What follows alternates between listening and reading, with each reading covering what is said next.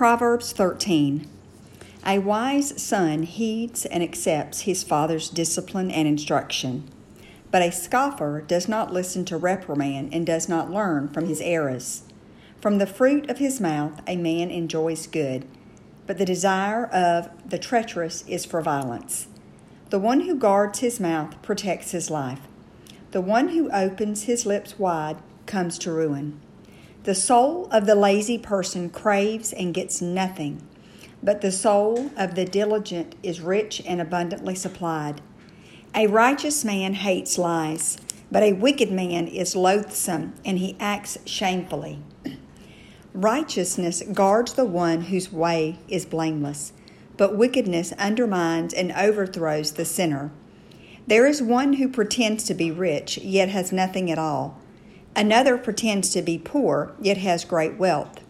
The ransom for a man's life is his wealth. But the poor man does not even have to listen to a rebuke or threats. The light of the righteous rejoices, but the lamp of the wicked goes out. Through pride and presumption come nothing but strife, but wisdom is with those who welcome counsel. Wealth obtained by fraud dwindles, but he who gathers gradually by labor will increase. Hope deferred makes the heart sick, but when desire is fulfilled, it is a tree of life. Whoever despises the word and counsel brings destruction upon himself, but he who fears and respects the commandment will be rewarded. The teaching of the wise is a fountain and source of life so that one may avoid the snares of death. Good understanding wins favor, but the way of the unfaithful is hard. Every prudent and self disciplined man acts with knowledge, but a fool displays his foolishness. A wicked messenger falls into hardship, but a faithful ambassador brings healing. Poverty and shame will come to him who refuses instruction and discipline.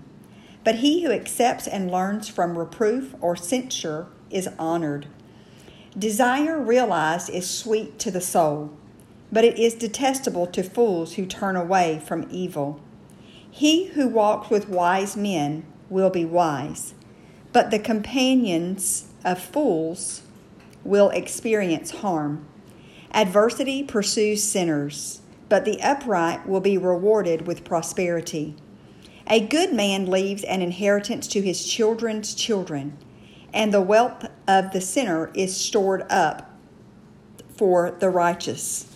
Abundant food is in the fallow ground of the poor, but it is swept away by injustice.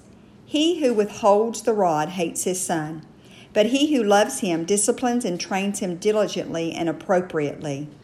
The righteous has enough to satisfy his appetite but the stomach of the wicked is in need.